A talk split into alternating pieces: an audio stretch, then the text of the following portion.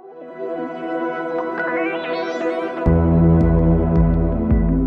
have you talked to anybody yet today? No. Let's get right to Greg Copeland at the breaking news desk. Greg, what do we know right now? Yeah, it was uh, Mark. It was March of 2009 that Moyer disappeared from her Tenino area home. I've talked to Sam and Bill already. Uh, they made an arrest last night. Then that case went cold. Police have had no luck solving it. Tonight, though, things have changed a bit. Uh, we have some new information. Word of a search outside of uh, Tenino. The Thurston County Sheriff's Office is uh, leading this investigation, but they got a new tip yesterday that led to this search. Uh, the case had gotten some national attention recently through the Real Crime podcast uh, on the 10th anniversary, which was back in March. They arrested Eric Roberts. Who's that? Eric was a guy who lived three doors down from Nancy's house. Oh my god. Good morning. I'm John Snaza, Thurston County Sheriff. The first thing I want to really stress is that this is an ongoing investigation. On March 11th, 2009, Thurston County Sheriff's Office took over the investigation. Through the investigation, it was learned that uh, Nancy Moyer's disappearance was presumed that she that she encountered something that was very horrible, and we believe that she was deceased. Now, over the years, as time this case has grown very cold. In late 2018, early 2019, this case garnered national attention due to True Crime Podcast. On July 9th of 2019, we received information which led Thurston County Sheriff's Office to the 16,500 block of Sheldon Lane Southwest, located in Rochester, Washington.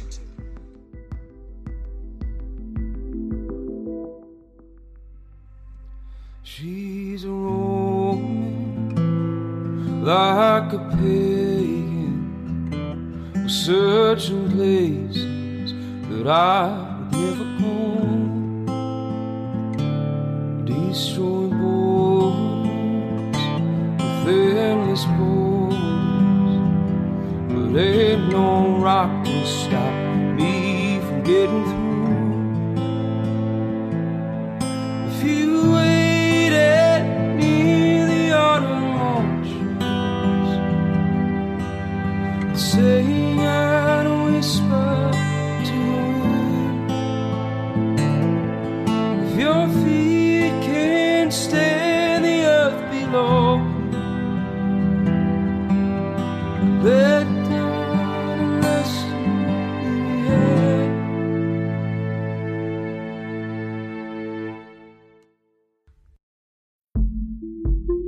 Hey guys, um, obviously you're aware that there was an arrest made for Nancy's disappearance, and uh, this gentleman goes by the name of Eric Lee Roberts. Uh, I've got a ton of questions from people asking if I knew Eric, uh, if he was on the podcast previously, and if this possibly was a gentleman who contacted uh, me for the Q and A session from New Orleans, and I'm looking forward to answering your guys' questions today. Now, I want to address the call from uh, the gentleman from New Orleans. It's not Eric, and I know this for a fact. And I know it's a very bizarre situation where this person does say Roberts instead of Bernard, which is the name that they intended to say. Now, the next thing I want to address and answer is Was Eric ever addressed in my previous episodes? No, he was not, and there's a reason for it. I'll get a little bit more into that, but uh, he was not addressed. He was not known as Mark or any other names that I use for someone's personal privacy. But do know that my intentions were to contact Eric because he was a person that I was aware of and knew about. So that's the next thing that I do want to address.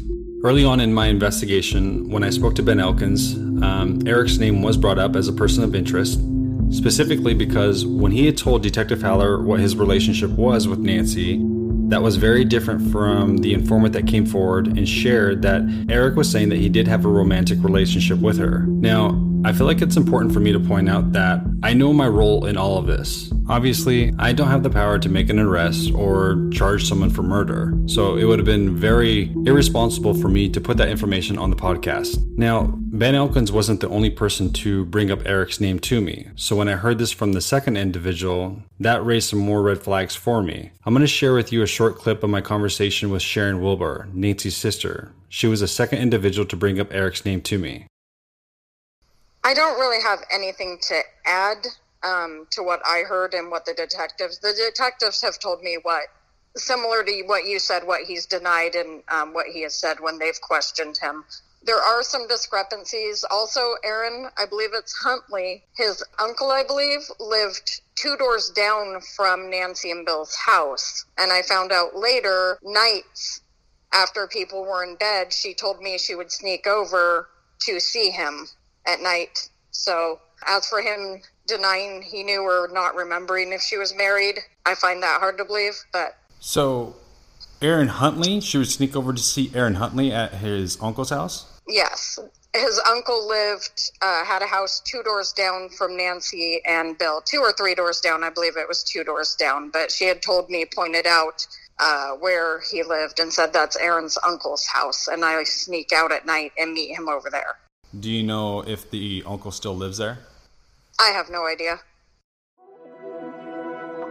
So, since this was the second time that I had heard about Eric Roberts' name, I wanted to ask Aaron Huntley if he was aware that Nancy said that they had met up over at Eric's house.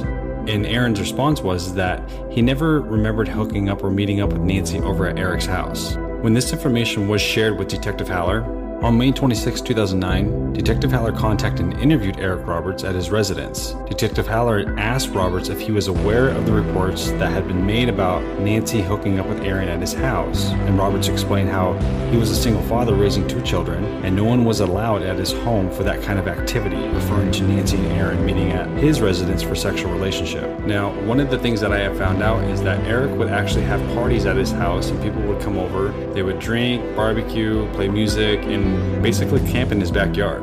Now, I'm not trying to insinuate that that kind of activity did happen, but it would be hard for me to believe that it didn't. And in my last trip to Tenino, one of the things I wanted to do was to go with Aaron to Eric's house just to stop in and see what Eric's response was to me being the podcaster who's doing this investigation on Nancy's story. Unfortunately, one of my interviews went longer than I expected, so we ran out of time. But I do know that Eric knew I had his number and that I did want to speak with him at some point in time. I'm also aware that Aaron has shared with me that his family has been listening to the podcast. Whether Eric was listening to the podcast, I can't talk about that yet. Now, one thing I do want to talk about is where we're at today with Eric and his arrest. I had the chance to sit down and have a conversation with Mickey Hamilton. I asked Mickey where we were at today with Eric.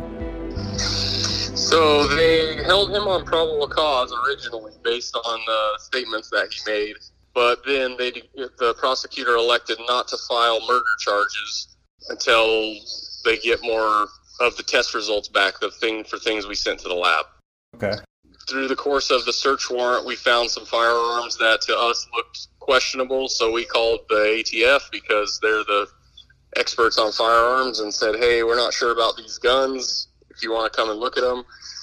ATF came and looked at them and said, "Yeah, they look like they're probably prohibited weapons to us." So the ATF then took him into federal custody at that point. I can only assume from what I've heard from the media that something changed in that because I know that he was released out of federal custody yesterday, a couple days ago maybe, and then he had an outstanding warrant from Snohomish County, and so the federal authorities turned him over to Snohomish County and. Then he was booked on his warrant there. And that's where he's at now.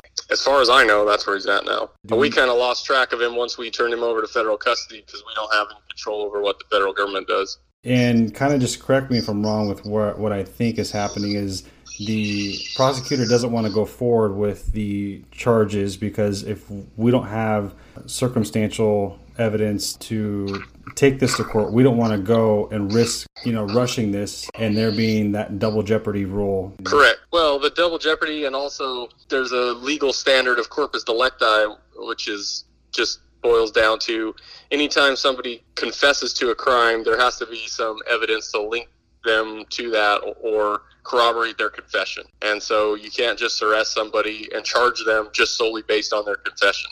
So we have a lot of evidence in this case to go through. We have to send it to the lab and wait for those lab results to come back. Um, once he's charged, that starts a clock on his court proceedings because he has a constitutional right to a speedy trial. And that is 60 days if he doesn't waive his right to a speedy trial. And based on, you know, however long it might take us to get these lab results back and go through all the evidence and decide what it means, the prosecutor's office didn't want to start that clock and paint themselves into a time frame. The, because then the double jeopardy comes into play because if we do have to go to trial in 60 days we're not ready and he's found not guilty then we can't do it. We can't retry him or do anything about it. That's the end of it. So that's kind of the reason that that's the way it is. We didn't know whether or not he was going to waive his rights and usually from what i understand is that most the time most times they usually waive the rights so the defense can build a better case and and the defense. Right. situation i feel like from just where I'm sitting is that there was lean, they were going to probably lean towards waiving that, knowing that there was going to have to be some DNA testing, and you know we're kind of up, you know, against a timeline with only submitting five items at a time, like you had said in episode nine. Do you do you strongly feel that he would have waived? They would have waived their uh, the right to a speedy trial, or do you think that they would have said, "Let's push forward in 60 days"? I have no idea what his. You know, I can't pretend to think like a defense attorney, so I have no idea what they would do, but it's just one of those factors that was a factor in the decision that the prosecutor made. The prosecutor has to plan for worst case scenario, so you know that's kind of where where they go with it. I guess the way I feel after my conversation with Mickey and knowing all the uh, facts about the case and Eric's arrest and where we're at today, we just need to hurry up and wait. Now, while we're in that process, I wanted to reach out to someone who is a DNA analyst and is a professional when it comes to this kind of stuff. This is Dr. Miller calling you back. Hey, Dr. Miller, how are you? Dr. Miller has a PhD in biochemistry and his area of expertise is criminalistics and DNA. Dr. Miller has been accepted as an expert in military, federal, uh, district, state, civil, family, immigration, and international courts. So, obviously, I want to kind of catch up real quick with my case. I gave Dr. Miller a quick rundown of what we're dealing with, so I'll spare you on catching him up. Okay, so in a typical cremation chamber, the temperature is going to get, you know, like 14 to 1800 Fahrenheit. Okay, so it gets really hot. That will destroy all the DNA, provided that the body's left in there long enough. So whatever period of time that is, depending on the size of the body. Uh, the last place that you usually will find DNA is in the tooth pulp, inside the tooth. It's kind of protected by the bone and, and the enamel, and it, for whatever reason, doesn't quite get as hot, so it has to remain for longer.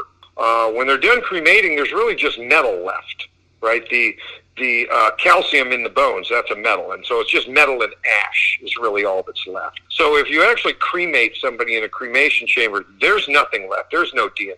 If you burn someone on a fire, I mean, anything that really doesn't get substantially hot has potential to, to continue to survive. But if I take DNA, you know, and I, I I put it in, you know, I got blood or something, and I put it in a freezer in a Ziploc bag and it's dry, it's going to be good for several hundred years. If I take, you know, that same blood stained, stained rag and I throw it underneath um, a bed in an air conditioned house so it doesn't get any sunlight, any moisture, any anything, it's good for 100 years. Okay. So the DNA itself is pretty stable. The question is, does it get any moisture, temp, you know, heat, cold cycles, chemicals, anything like that will cause DNA to degrade. So if you get it hot on a fire, it just depends. I mean, you could keep it for just 100 degrees or 200 degrees, and it would slowly degrade you know, if you just had a warm fire pit. So really, it just it comes down to how thoroughly have you destroyed it, right? How well did you burn the body? Because the teeth and that stuff, you're not likely to think, well, I need to keep that on the fire an extra period of time. Unless you reduce that body to ashes and metal like you would find in a cremation chamber, there's still likely to be DNA left. But if you then bury the body or whatever,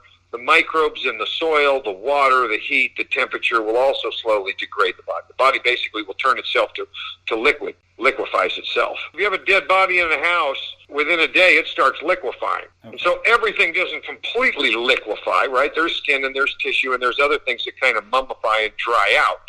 So, I mean, it depends on temperature and moisture and all these other things, but a great deal of the body will remove the liquid that way. It basically dissolves itself in many ways. Though not completely. Everything doesn't. Like there's really no tissue or anything, for example, up in the teeth. And so that really is kind of protected because the rest of the blood and everything isn't breaking down. The tissue itself breaks itself down. Once you bury it, you have microbes and liquid and moisture and temperature that also break it down.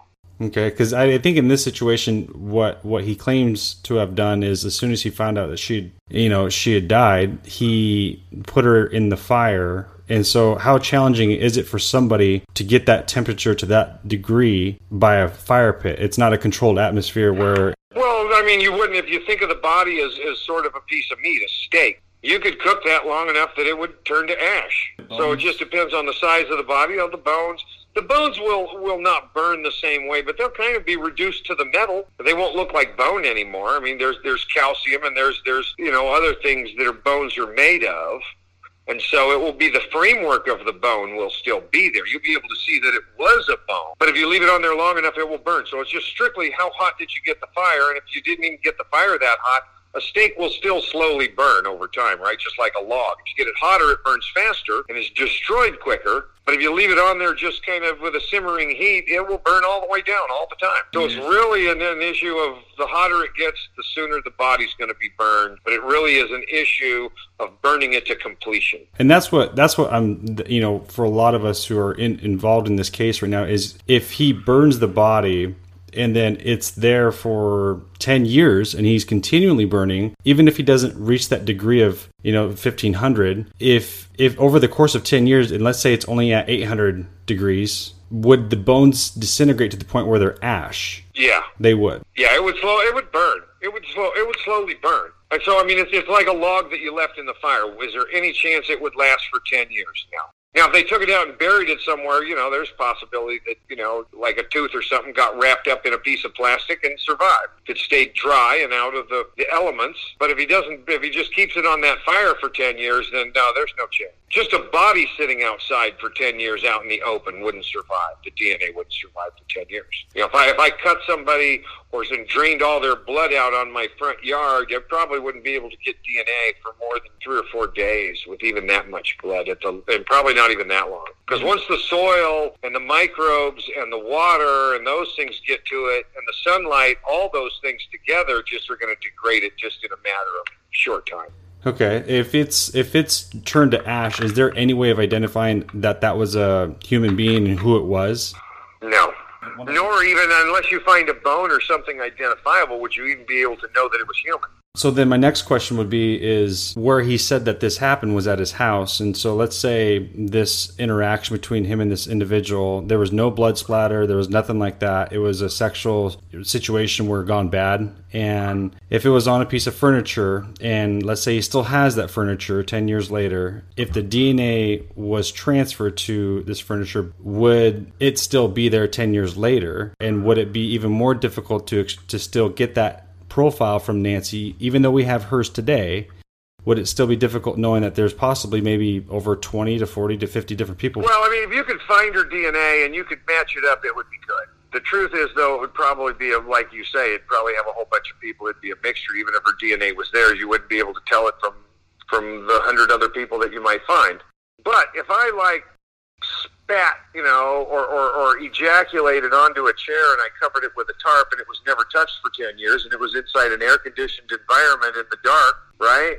It would be good for 100 years. The truth is, though, if you're using that piece of furniture, you know, the DNA doesn't just build up and stay there. And you, you know, check check the history of that by find Abe Lincoln's DNA on his chair still. So it's just a matter of if it's a sexual assault, the fact that not much DNA likely would have gotten transferred to start out with. The next day, we might be able to go find a semen stain with his DNA and her DNA on it. But even that would be hard because it'd be hard to know where on the couch to look, where to swab. It's not like you might find some fluorescence from bodily fluids, but every bodily fluid's going to fluoresce, right? And oh, tw- 10 years later, you know, who knows? So the chances of the DNA still surviving um, is probably pretty low just because of the fact that everybody sat on it and touched it conceivable manner. It's you know, just think of it like if I spit on a couch, you know, 10 years later, would it still be there? No, it wouldn't, right? Just physically, it'd get sat on, it'd get wiped off, things would get dropped on there, it'd get cleaned, it'd get sat on again. I mean, all these things over 10 years. No, there it wouldn't. It,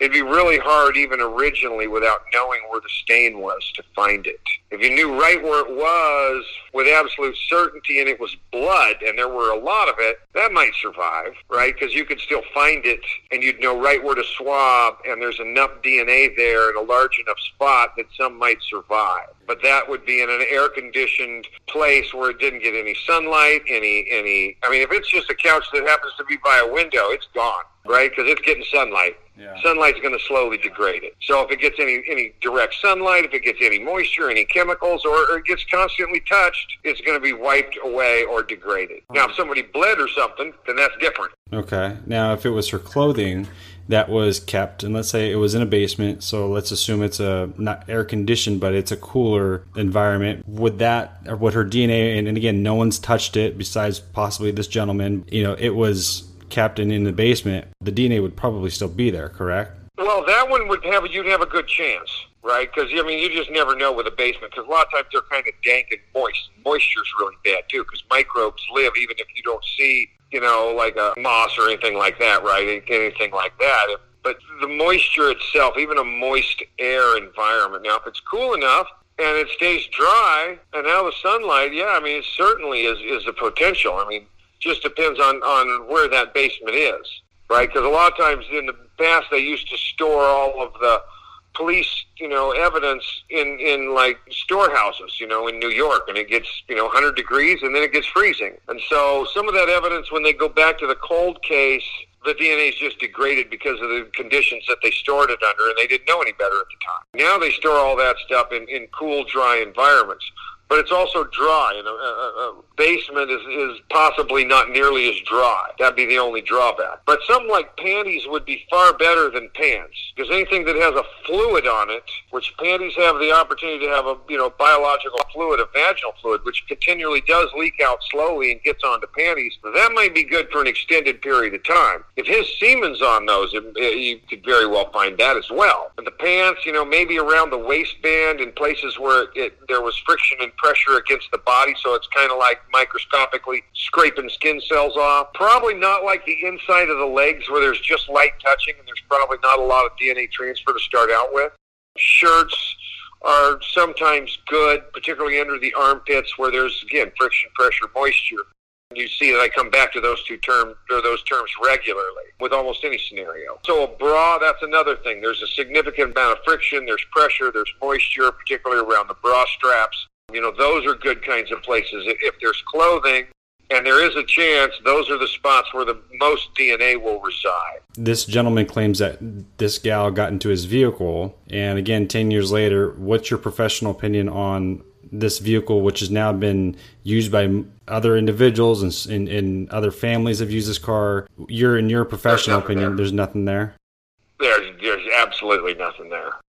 Okay, because you don't have the controlled environment where it's consistently air conditioned and you got sun that's hitting the windows, which Well, right, but anything she would have touched, everybody else would have touched. And so imagine that I have a little dust on my hands and I, I, I leave it on the counter. Well, if you go touch that, you're going to wipe some of mine off and leave some of yours. So maybe through one or two touchings, mine might survive. But anything like a door handle or anything like that's going to be touched a million times. If you just imagine instead that it's a little bit of dust on your hand, is there any chance that dust survived over 10 years with on something that everybody touches? And the answer is just no. Now, I mean, if she got stabbed and bled in the car and you could find some underneath the mat, Right. maybe. But cars also sit out in the sun, in the Right. direct sun, in the heat. And so while sometimes they are in a cool, dry environment in, in the garage, but even in the garage they're in the heat. So they're subjected to the heat and the cold, plus all that DNA would be wiped off. I mean, even if she bled in the car, unless there was a significant amount, your chances of finding something in there 10 years later through a car that's been continually used is zero.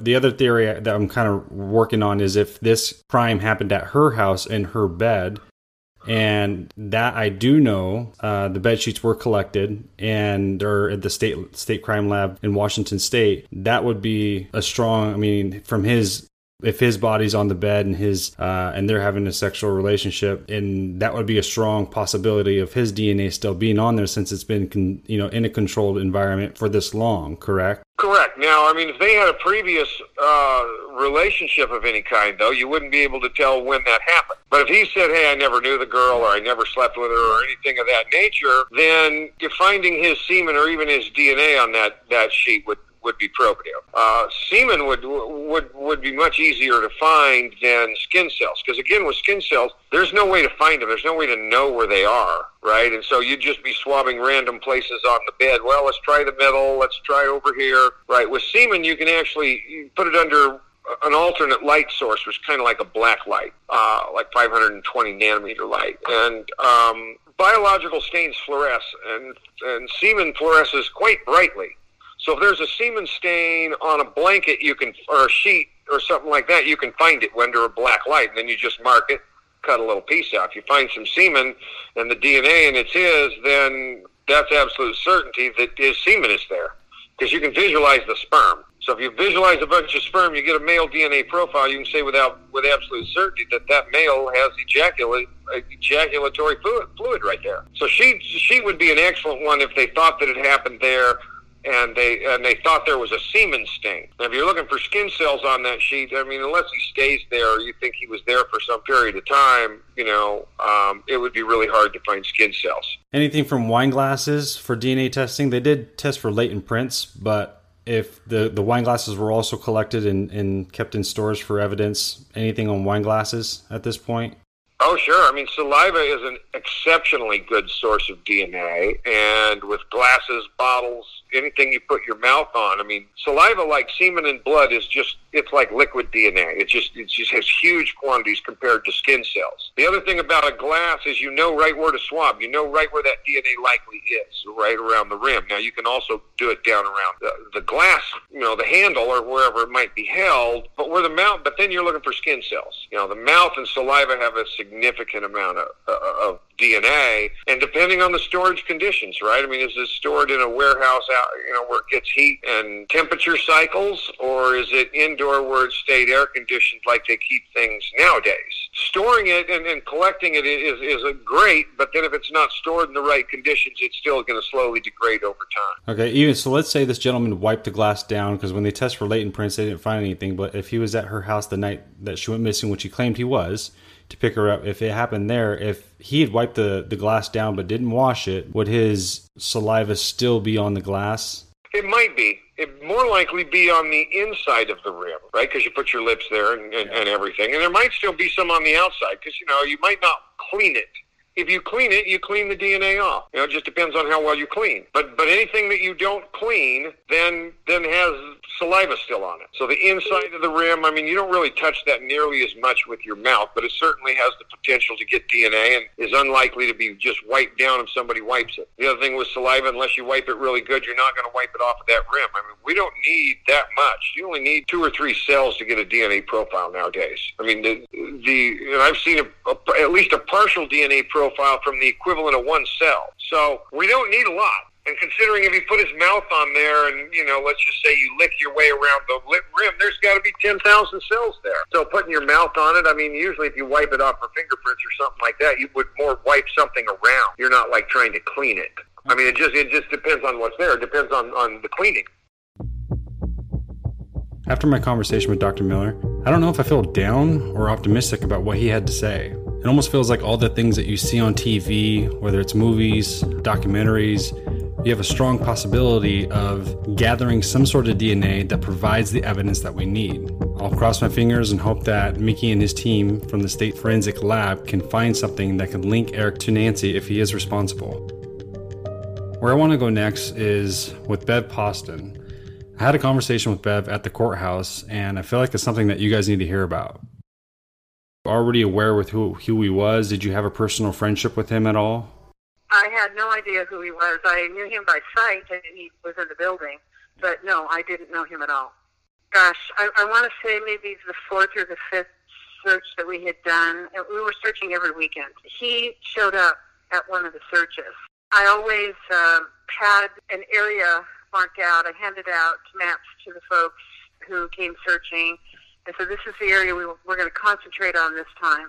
So he showed up and he asked a lot of questions about, you know, what what we were doing, how was I figuring out where to go, where had we been. He told me that he was a friend of the family.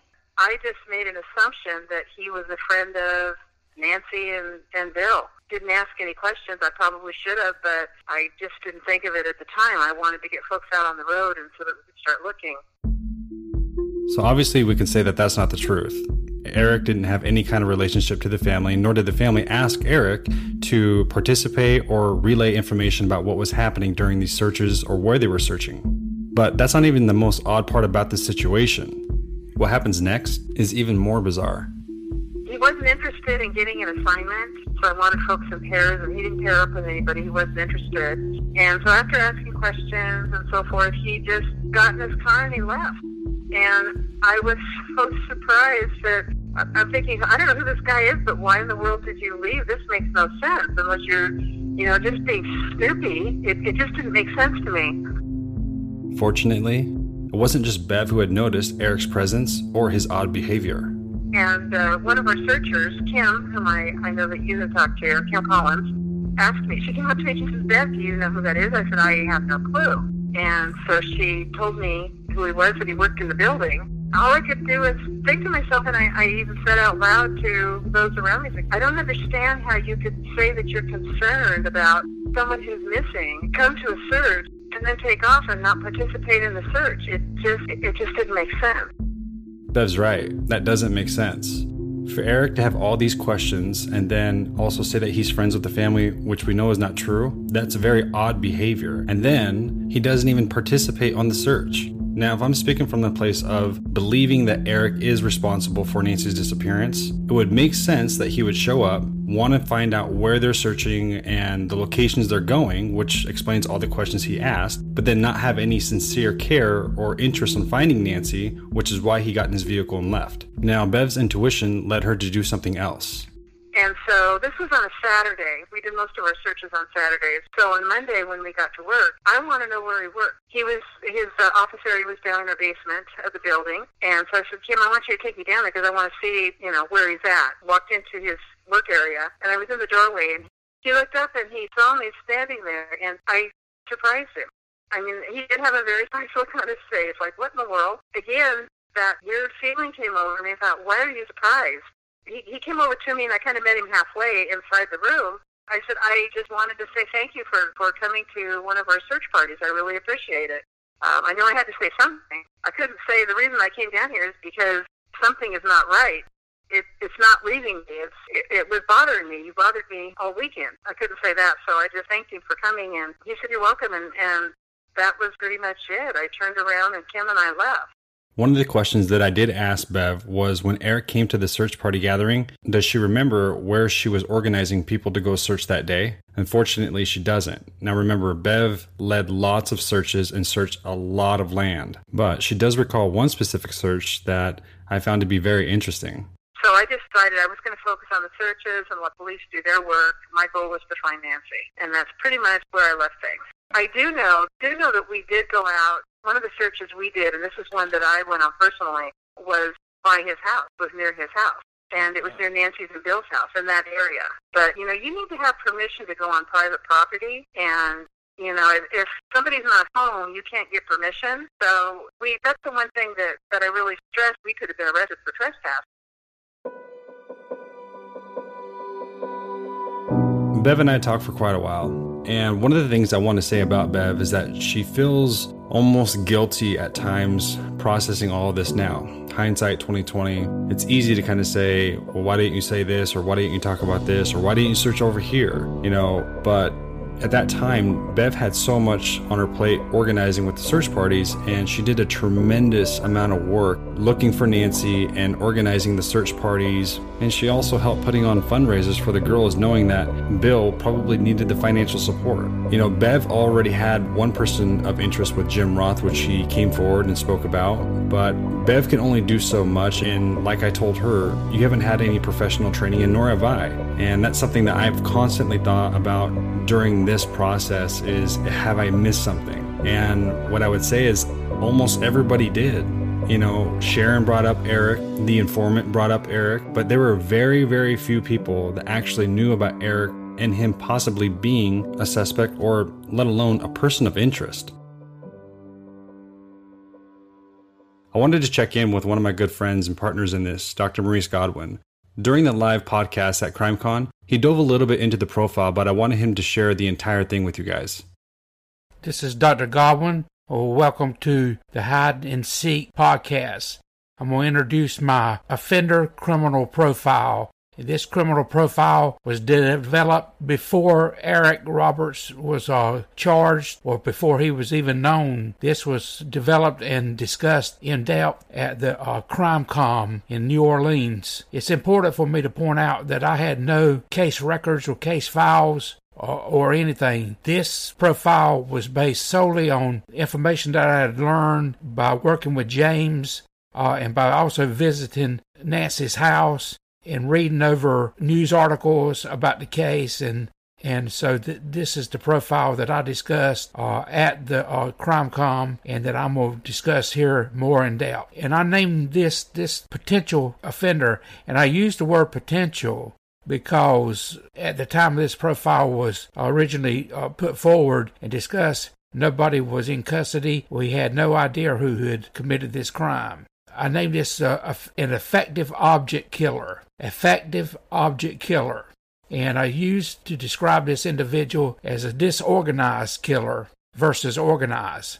Disorganized in their, their crime scene behavior and disorganized in their, their home life. And since uh, the arrest has been made, I found out that uh, that he was uh, his house was in foreclosure. He was losing his ho- car and he had multiple jobs. He was being fired from different various type of jobs. I said at CrimeCon that he would be working in menial jobs. His unemployment would be spot spotty, meaning jumping around from one up job to another. I also said that the individual who committed this crime would have a low self-awareness. Now, what low self-awareness means is he had he would have trouble maintaining his cool in, in other words, he would have trouble maintaining his, his temper. He would likely get mad easily and vent his rage easily on women. So therefore, he was likely have he would have uh, charges or convictions of domestic violence, and he would have also a personal attachment. That would where you would see close up and personal things done to the victim, such as blunt, tra- blunt force trauma to the head or to the facial or to the neck area. And his, his crimes would be fully raged. Revenge and rage, you would see heavy beating to the victim. I predicted that defender would be a white male, average age would be 31. Now this this age was an age that I put back 10 years ago so that would place him like 41, and but I said between 31 and 35, and he was actually five years older than my uh, my age prediction said. That was the one area that I was uh, off on.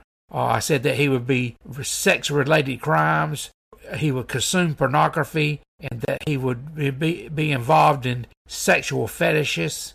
And all this seems to be true from what I'm hearing. He is a sexual deviant and this is what I'm being told. I also said that he his uh, other behaviors would be he would be into weapons and guns, and we see that he is that he, he has several gun charges that are pending, uh, or he's being charged with those federally.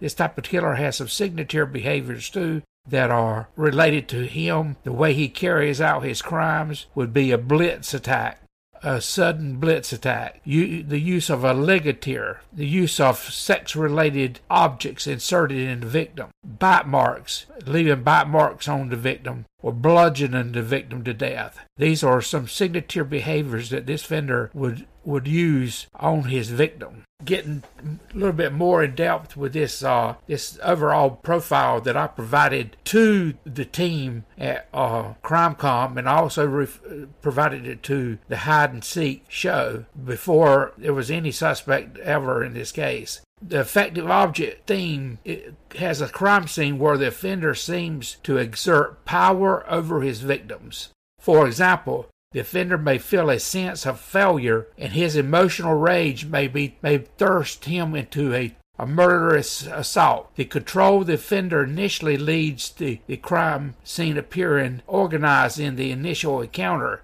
but as the crime proceeds, the offender's actions become organized in the initial encounter, but as the crime proceeds, the offender's actions become unstructured, which is disorganized. Hence, the offender's actions are ultimately effective. Affective object theme reveals a killer who's, who is expressive rage, but one who has a personal attachment to the victim, and one who is sadistic toward his victim.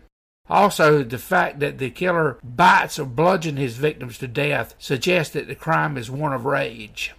The victims in the uh, affective object theme are more likely to be invested with a symbolic importance by the, this type of killer. The killer may see in others distorted representations of their early traumatic relations. For example, the offender may have a low opinion of women. Therefore, the, uh, offender abducts and kills his victims for wrongs he believes women have done to him and takes out his rage and anger in the form of excessive blunt trauma to the victims' bodies. So he he's expressing his rage onto his victim for wrongs that he believes that when, women have done to him in the past. Now it doesn't matter if if these is true or if it's just a fantasy. These six crime scene variables that I mentioned describe actions which appear to indicate that the offender probably has an attachment to his victim as an object, an object just to abuse, to use.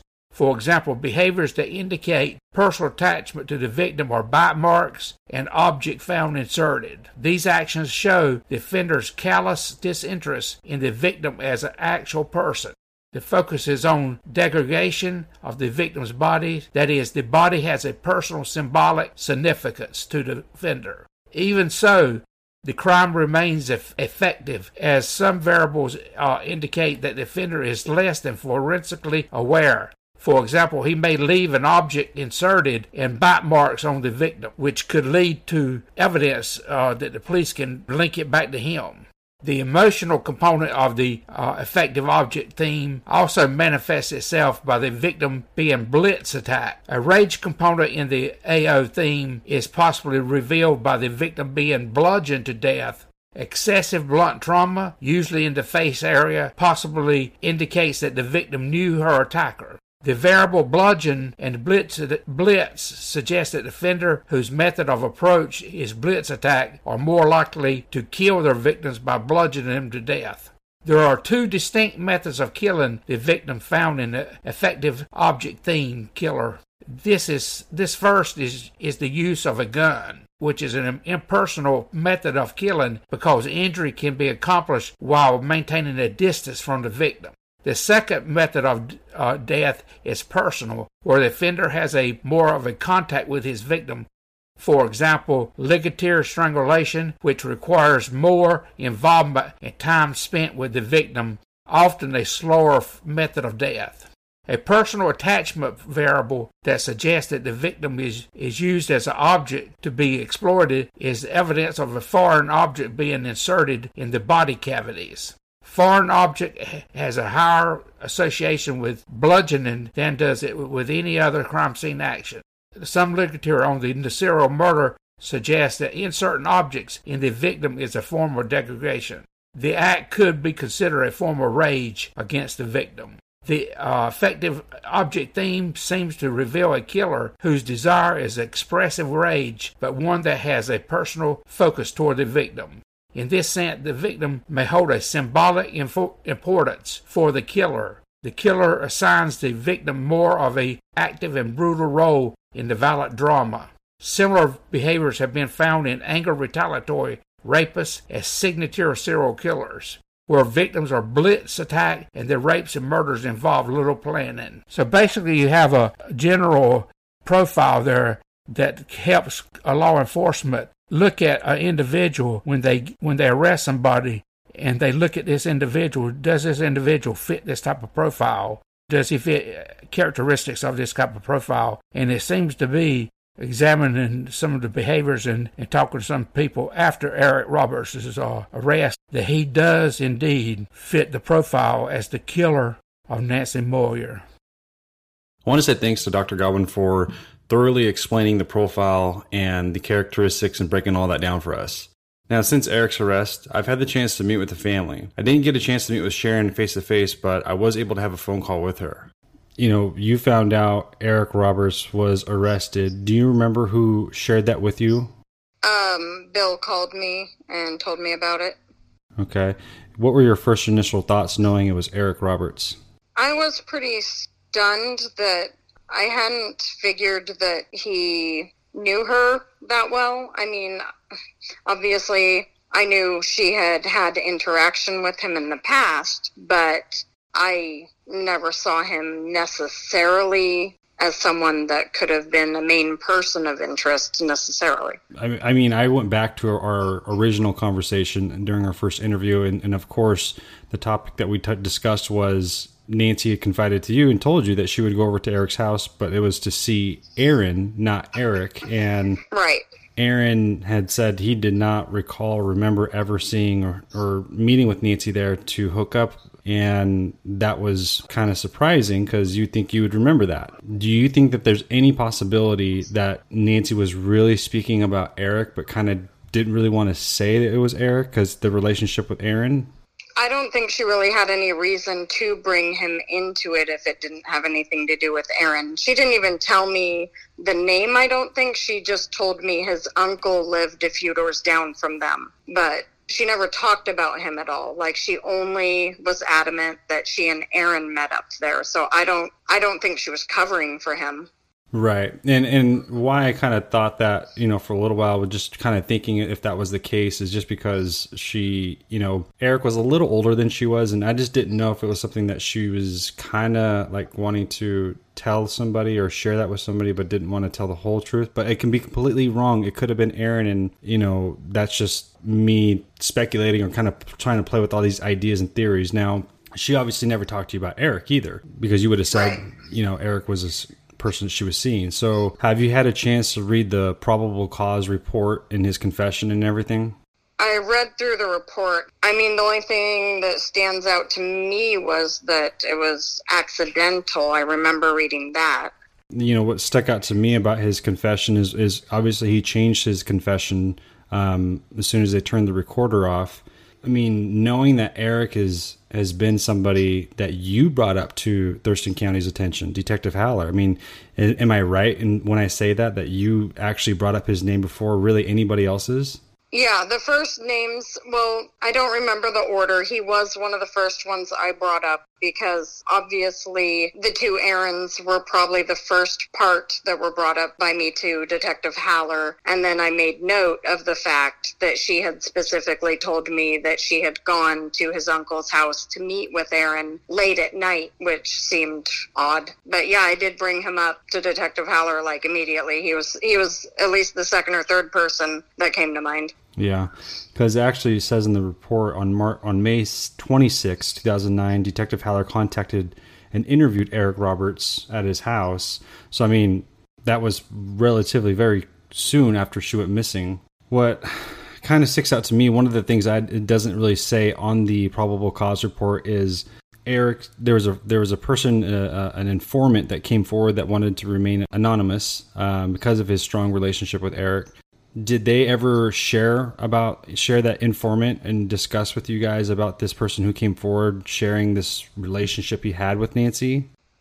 No, I've never I never even knew that they'd had a relationship and I've never heard about the informant until I read the papers recently that there was one that had pointed him out also throughout the last 10 years or whenever.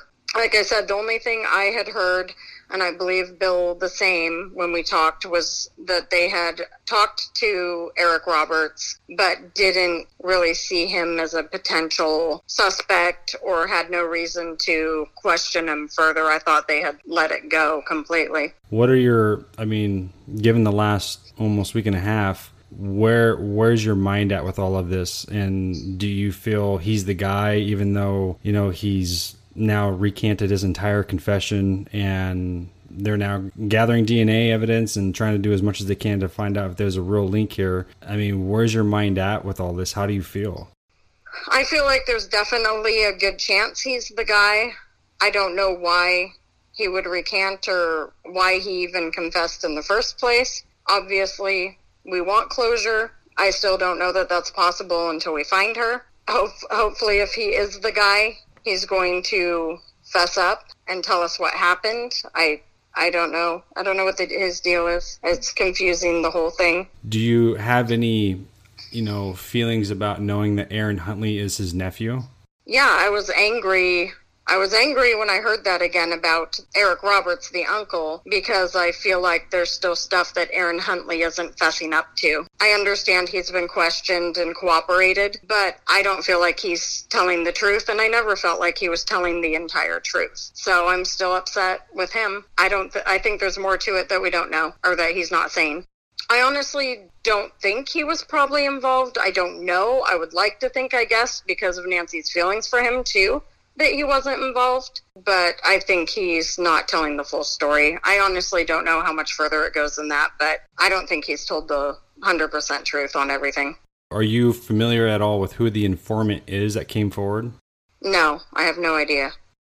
How are you doing with all this? I'm doing all right. It's been a shock, the whole thing. It just kind of, well, you know, came out of left field. Like, there's just been a lot going on, kind of bringing it all back again. I mean, you want closure. It's a happy medium because it's like you want closure, but then it's like you almost don't want to know part of you, you know? I just, I don't know. I mean, everyone's like, well, it's pretty obvious, you know, he must have done it, and, you know, now you know. And it's like, but I don't. Like, people don't get it. Like, until we find evidence or find her, like, there's still part of me that's like, what if he's just lying and he's crazy and he's just torturing us for no reason? I don't know why he would. Like, it doesn't make sense. But, you know, to go through this for no reason is not fair. You've been dealing with this for 10 years now, over 10 years. As far as the people, though, who are online in social media, and I made the video for a reason, but people are kind of left and right with their theories and speculations. I mean, if you could have one message for the people that are tuning in, which is we want the attention for Nancy, and which is a good thing, but sometimes it gets a little out of control and people desensitize themselves with the things that they post and say. But if you could say something to them while they're tuning in, which is what we want, but what would be your message to them to to understand it from your perspective as a, as her sister? I just wish that they would understand that this isn't just media. It's not a story. It's not just a podcast. She has a 19 year old daughter who's listening. She has parents who are listening, myself. This is real to us. It's not, there's no reason for speculation. They, they didn't know her. They didn't know her family, her circumstances you're just hurting her family by making making judgment calls because you really are getting one side of the story and not you know we appreciate the support but it it hurts to hear people as making assumptions about her who don't even know her you know let it play out show your support but don't assume anything i mean that's pretty much it. Um, especially when they say like finally justice. That drives me crazy. Justice for nancy's family. Thank goodness. Like to me, there's no justice. Like, what justice have we gotten? You know, we, have gotten nothing. you know, I mean, honestly, like, except for pain. My parents, like, any hope that they had, like, they've had to face the reality that there most likely isn't any hope anymore. So my parents are suffering. So it's been, it's been rough. You know, I was hoping more would come out of it that would make the pain worth it. You know, at least we'd have closure, but we don't even really have that now. And I don't know. I don't know how it's going to play out, but this is not this is not the ending she deserves or any of us deserve. Once we have all the answers and all the evidence that lead us to that conclusion, we just don't have that now. I thought we did for a minute. We thought we did. There was hope. That's changed again, and now it's almost like we're back at square one. And James, whether he did it or not, he's a monster. I'm sorry, he's a monster. Whether he did it, he's a monster, and if he didn't do it, he is, because look at what he's done and the pain he's caused. It's not a joke. Like, I don't know why he's doing what he's doing if he didn't. I think he did, probably. I don't know why he's, I don't know. He's a monster. Mm. And I feel bad for his family. I mean, I'm not going to lie, maybe not Aaron so much. I mean, okay, I don't cut Aaron a lot of slack. I get it.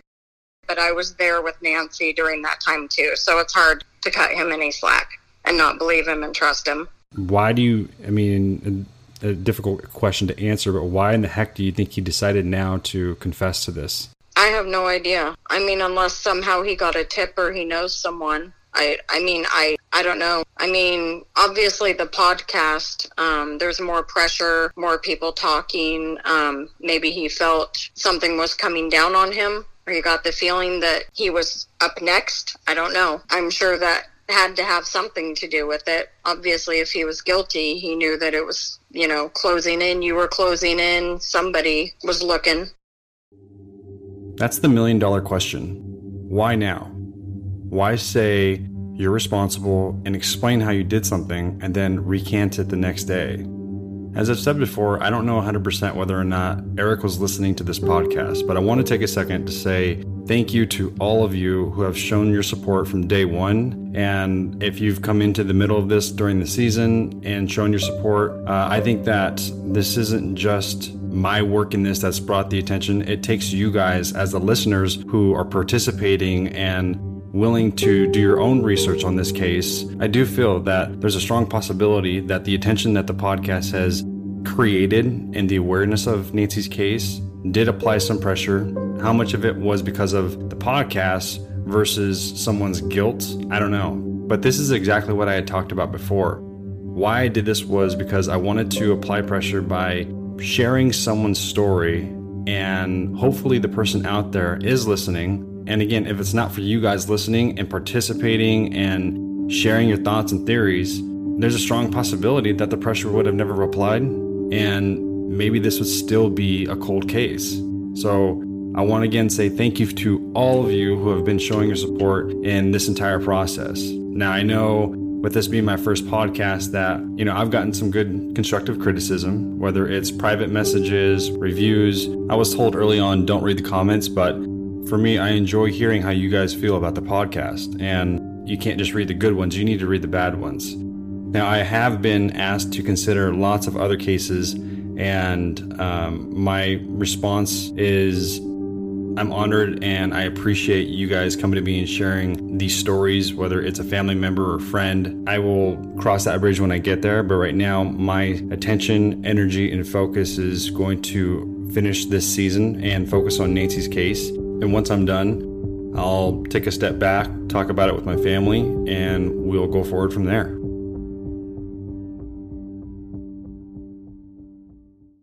I had a chance to catch up with Sam and just kind of recap everything that has happened for the last uh, week, week and a half. And I'll tell you now, as I was creating episode 10, things were changing almost every day. So it's been a wild ride for not only all of us, but especially for Sam.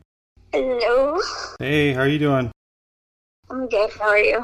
I'm doing pretty good. Doing pretty good. Just uh, trying to um, process all of this and kind of collect myself after this kind of long week, I guess you should say. Um, but how about you? How do you feel? I mean, how are you processing everything and and given just this entire week, really? Um, I don't know. It's weird. Um, did did you see that he's his bail dropped to 100k? I did. I was able to um, see that. I know that they did that for. I think it's because of the stuff that they collected at his house. I don't know if you, they've kind of explained it why they're doing it, but I did see that the that it was dropped and you know bail bonds and how they operate. They only need 10% to bail you out. How do you, how are you feeling? How are you processing this? I mean, for you, I mean, just as kind of like maybe how I feel, it's an up and down emotional roller coaster for me. And you're optimistic. You don't want to get your hopes too high and then be let down. Um, but what about you?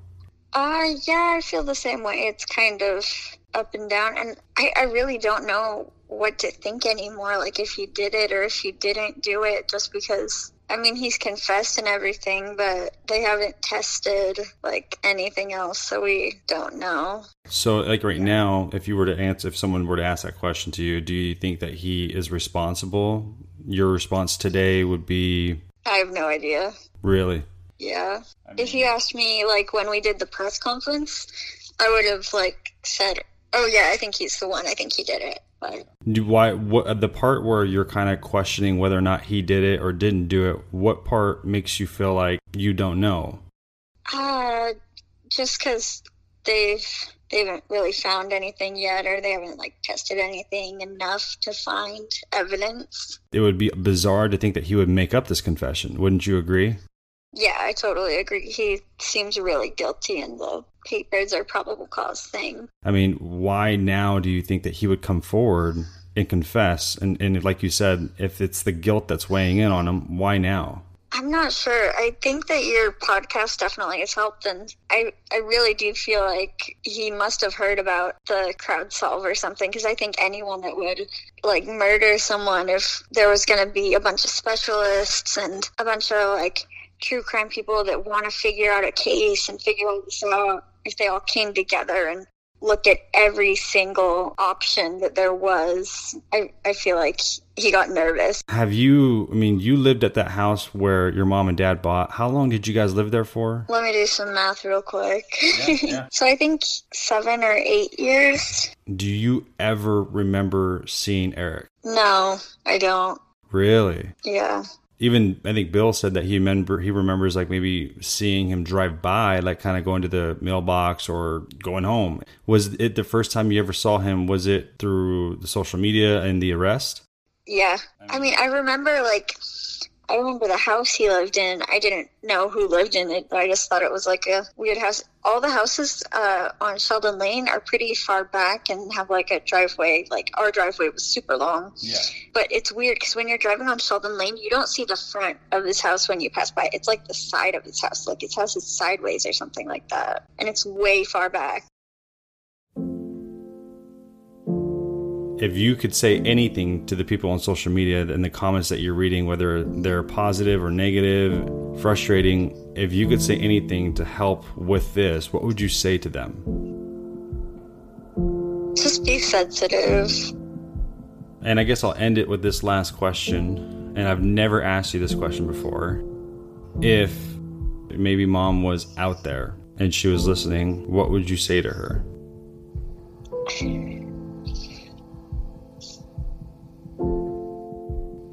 Um.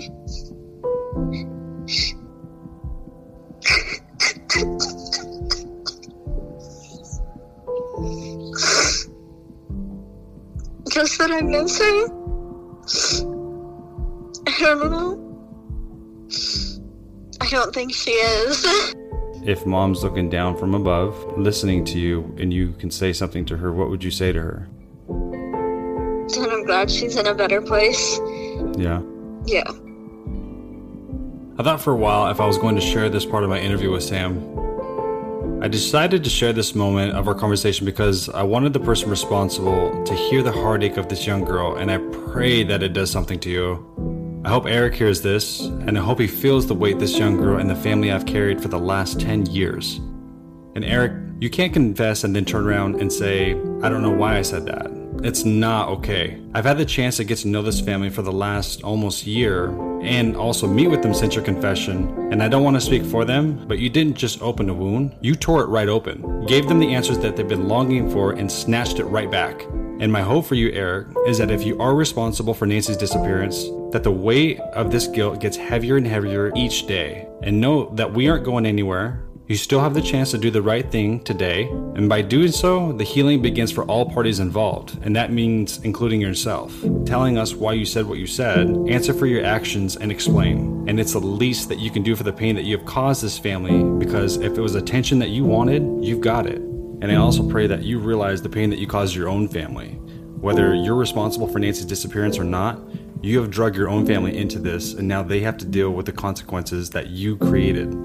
Now, during the course of this podcast, I've never shied away from any difficult interview. So you can believe that I won't stop now. So I'm willing to speak with Eric if he's willing. Next time on Hide and Seek.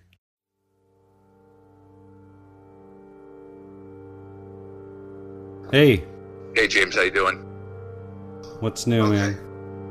Uh, I mean, obviously, there's obviously been some big developments with recently with the case, and wanted to just kind of go over some of that with you. Let's kind of go back to the morning last week and, and, and how everything kind of came about. How did you find out about Eric's arrest? I'd actually gotten a call from his daughter, but I'm going to actually have to put a stop to kind of where we're even thinking we're going with this, James.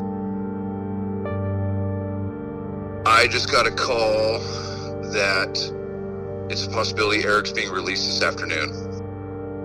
Whoa, what? I just got a call Eric may be released this afternoon. Okay, that's new to me because that, that was not what I heard this morning from. Well, this is another prime example of many things, James. One of them is, you know, that we, no matter what we're thinking or what we're trying to work on or doing, everything is subject to change. You're saying with him getting out possibly this afternoon, is that like I'm not asking for your who's telling you or who where you got that information from, but how on a percentage scale, how likely is that of happening? Well, another another I mean same type of thing, James. There's just no way to know oh, exactly where and I mean which is which is the information to run on or what parts of the story or or, or need the focus or not. Um, as far as from the phone call I got, I have no reason to believe that Eric won't be released this afternoon. My hope, though, is that all things can change and that won't be the case. But right now, you know, it's kind of having to run off the information we've got. You have reached the voicemail box of Eric Roberts. Hey, Eric, this is James Basinger. If you can give me a call back, please, at 509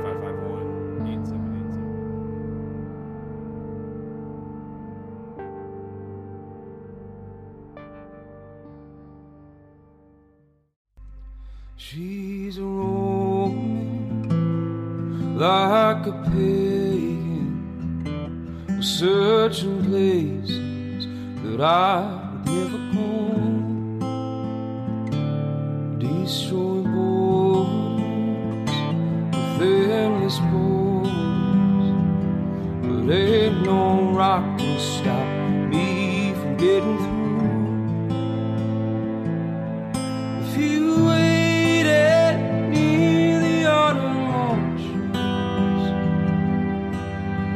sem um.